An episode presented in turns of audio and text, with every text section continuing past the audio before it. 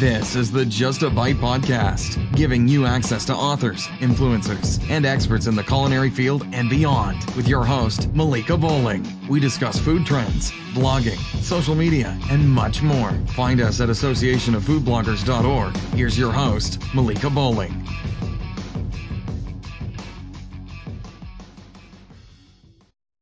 Hi, I'm Malika Bowling, and this is the Just a Bite podcast.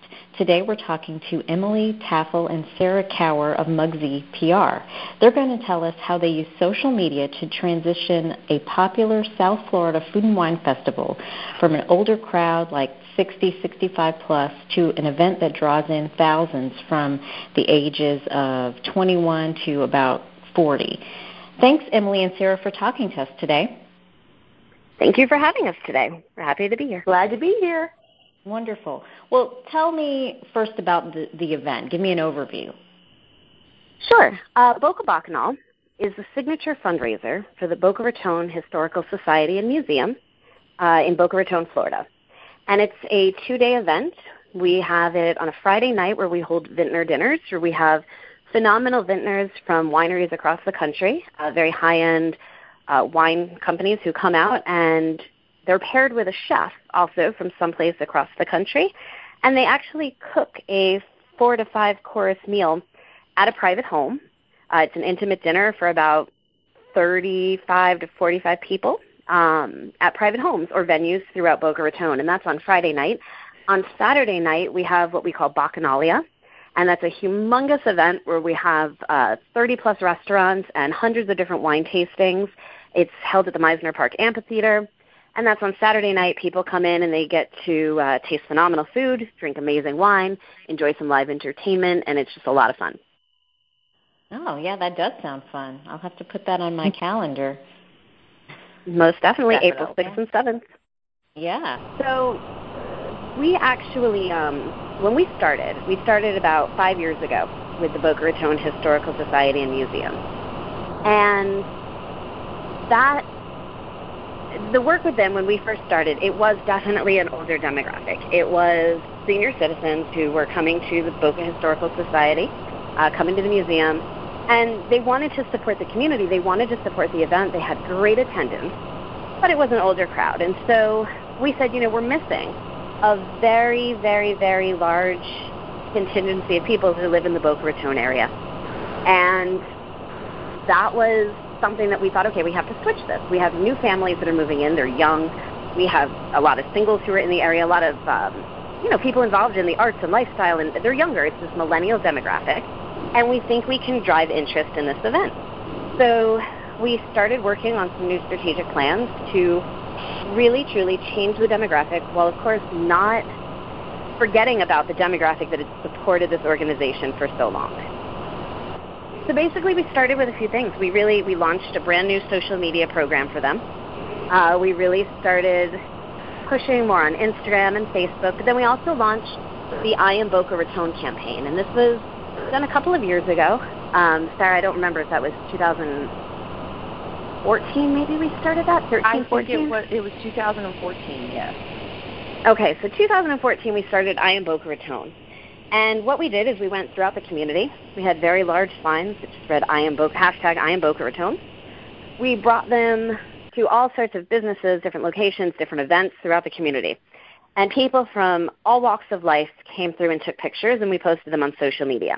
And it was really our way to say, you know, everybody has this stereotypical view of Boca. I mean, you hear it on Seinfeld, it was always a joke, and everybody thought of Boca Raton as the place where you go to retire and so forth. But it was our way of saying, look at the faces, and you know, there's a lot of young people. There's a lot of it's a variety of, of people in this town, and so we were able to showcase that. Um, that also, because we then took the photos and we left the signs at the Boca Raton Historical Society Museum. So people who then wanted to be part of the photo project were able to visit the museum and have their photo taken with the sign, which started to drive some younger people to actually come into the museum itself. And then from there, we started to work closely with the museum because we wanted to ensure that the marketing for the exhibits that they were doing were also reaching the right demographics. So it wasn't just about Boca Bacchanal, which is their signature fundraiser, but really about bringing awareness to that younger demographic for the entire organization. And so they did one event, which was Boca Raton in the 60s. And this is just a great example of, you know, one marketing campaign we did. But for Boca Raton in the 60s, we invited local influencers from social media, mm-hmm. local bloggers, um, and again, the younger demographic of people to come to the event dressed in 1960s hippie gear Cute. with protest signs that said things like peace, love, and Boca, um, make, you know, help us make history, things like that. And everybody brought signs. And we actually staged a sit-in at the Boca Raton Historical Society during the opening debut of their exhibit. Mm-hmm. So with all these hippies standing outside of the museum, we actually ended up stopping some traffic. We got a lot of media coverage for them. It became a well publicized opening event as part of this exhibit. And because we had these influencers who were so big on social media as part of it, they promoted it on their social media pages as well, and we started to reach a new audience through that. I think one of our specialties really here is creating those um, publicity stunts or those events that really uh, take people outside the norm and let them have a really interactive experience because that's where we find the most coverage comes about. And yeah. we could yeah, see and, what and the Historical Society was doing for the community and how not a lot of people, especially the younger generation, really knew what they were doing. I mean, educational programs that are incorporated in the school curriculum as well as adult educational programs, and that was just bringing light to that on something that we were actually very passionate about. So it just kind of helped us to create these unique ways to get more people to see everything they're doing in the community. Right, right. So now has that bringing in this younger generation to the festival, did that cannibalize some of the the older crowd that was going or was that in addition to? Not at all. yeah, so it's it's been a really cool thing to watch, which is not only do we still have the older generation who still comes out to the event. They are our main supporters. They're the main people who buy tickets to the vintner dinners on Friday night. Um, though we have opened up actually a, a, some younger hosts that have come in, which brought a younger demographic to the vintner dinners as well. Um, but we we haven't lost the older crowd. If anything, they have just fully integrated with the younger crowd that has come in. And last year, for the first time ever, at the end of Bacchanalia, we had a DJ playing, and we had people of all ages who created a dance floor in the middle of the festival and were breaking it down by the end of the night. Good, good. Well, fantastic. So, are they uh, like? It sounds like there's the when you, talked about the the vintner dinners. So it's like, is it certain events um, that you would say that only the older crowd will go to, though, and then maybe there's other ones where they're both at? Like, I, I just don't see millennials having a lot of disposable income. Well, see, there, I actually disagree with that. I think millennials have quite a bit of income, and we found that because if you think about it, with so many internet companies and so many online businesses and things like that, you actually have a lot of millennials who I mean, the, you, some of the new millionaires and such are millennials. Yeah. Okay. So I think that is one. Like a lot of people discount that generation, but they have a lot of disposable income, and they're willing to spend it, but they're more willing to spend it on experiences and not necessarily mm-hmm. products all the time. So that's why I think you know events like this really do um, work for that generation because they do want the experience. They are the vintner dinners themselves are pretty amazing because you do get to sit with the chef, you sit with the vintner, you get to meet them, you get to talk to them, you can ask them questions. They really tell stories and they describe each wine and why it's paired with the food and it's a really exciting experience. There's entertainment, you're in a gorgeous home or venue. Uh, last year, I think somebody even brought the Doobie Brothers at the end of the night to come out and play a concert. I mean, they go all out ago, for the vintner yeah. yeah. yeah, two years ago. But um, everybody i think it's something that the community looks forward to. And even though the ticket like the ticket price for the vintner dinners is $325 but we do see a lot of millennials who are starting to buy that ticket. And within the last couple of years we like i said we brought in you have a host for each vintner dinner. And we've brought in some of the younger uh, generations some of the younger socialites things like that to host the dinners um, so that they do bring in their friends and a new crowd of people who really have enjoyed the event and then spread the word. And year after year, we're seeing more and more buy those tickets. It's going towards a a good cause in their community. Like it's not just about the experience; it's about mm-hmm. what it represents to them. And since the Vintner dinners are all hosted um, and expenses paid by those hosts, 100% of the proceeds from that Vintner dinner ticket go back to the Historical Society to continue those children's educational programs, the adult educational programs, the exhibits about the history of Boca, and them sharing all of that information that people wouldn't have known otherwise. We also have great partners for the Vintner dinners that have unique silent auctions at each dinner, which kind of drives people like, oh, I want to get that experience or I want to get that. And that's another, you know, donation aspect for the Historical Society. That's an mm-hmm. added benefit to those millennials that also still goes to that great cause. Okay, and then when the Historical Society brought you in, was their objective that they did want to reach more millennials, or did they just say we want to sell more tickets and that was your idea? I believe their main objective was they wanted to reach out to more of their neighbors, both in Boca Raton and beyond. You know, Boca Raton is in between Delray and Boynton and Deerfield and Parkland, and they wanted to just spread the word that this isn't just an event for, you know, a certain demographic. This is an event for everyone to come together and have a good time for a good cause. So I, their goal was trying to bring in the historical factor with the fun factor.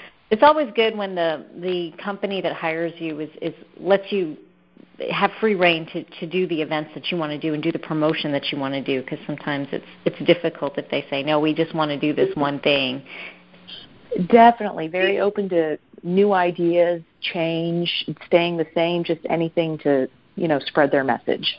Mm-hmm. Good, good.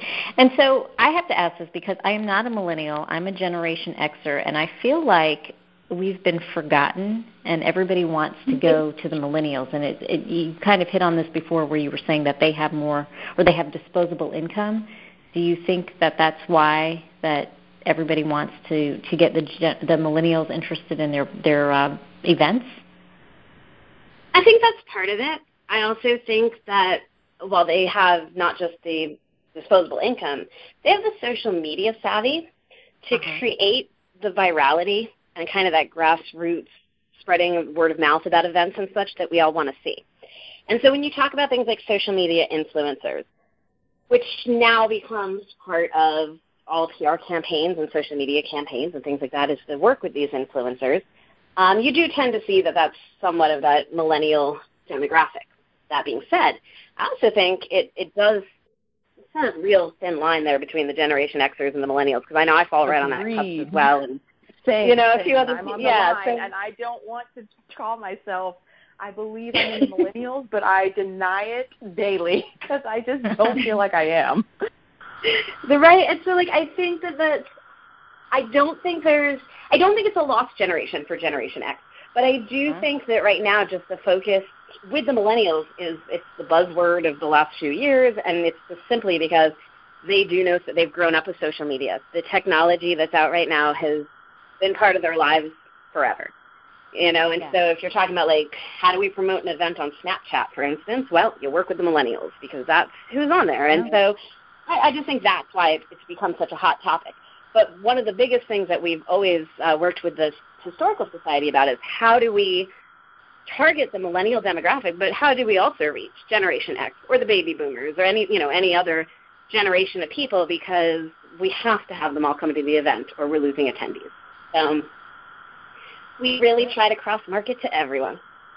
Good. Yeah. No, I'm I'm glad to hear that too. That you're obviously me being a blogger, influencer, and president of the Association of Food Bloggers, it's, it's good to know that you are working with millennials because there's been, or not millennials, but influencers. It's, it's, there's been a lot of backlash lately about influencers. I don't know if you've read any of those articles that have come out about influencers don't yes. influence anything, and so it's it's good to hear that you obviously do want to work with them. And I'm I'm curious to know, do you set a budget to work with influencers for every campaign that you have, every brand you work with, and then what would you say is the percentage of that? That's an interesting question. We don't set a budget for every client to work with the influencers, mm-hmm. simply because it really does depend on the goals for our strategy of what right. you know what the client needs.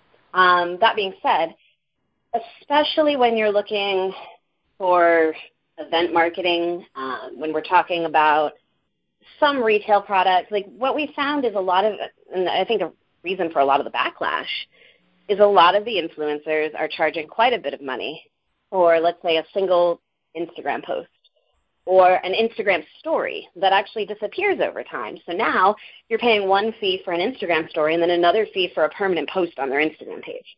And that could cost one of our clients a very large chunk of their money, like of their budget for that, that quarter or that year even, just to work with that particular influencer. So one of the things that we've actually done um, is Sarah and I have worked very hard with our team here to reach out and really create some long-standing relationships with influencers. Uh, we've, we have the same clients that we've worked with for a very long time. And mm-hmm. so we know which influencers work best for that market. And we've reached out to them. We create events that we invite them to specifically for uh, media and influencers and things like that. And we, we build those relationships so we don't always need a budget to work with them. Um, and we try to create more earned media with those influencers than we do, let's say, paid uh, posts and things like that. However, when it's the right influencer and the right client and everything works itself out, we have had clients who we do put a percentage of that budget towards working with the influencers, but it's not really a set rate because it's it really is more customized by the client. Yeah, it's got to be the right campaign. I mean, we've got one local influencer that not only posts about all the events for Boca Bacchanal and the Historical Society, but you know, they will also go the extra mile and any ads that we have in our set budget for advertising campaign, they will also incorporate in their um, online site. So they'll use that. They'll send out email blasts multiple times a week. So that kind of give and take and paid sponsorship is a lot more beneficial and very beneficial to a nonprofit. Oh, of course, of course.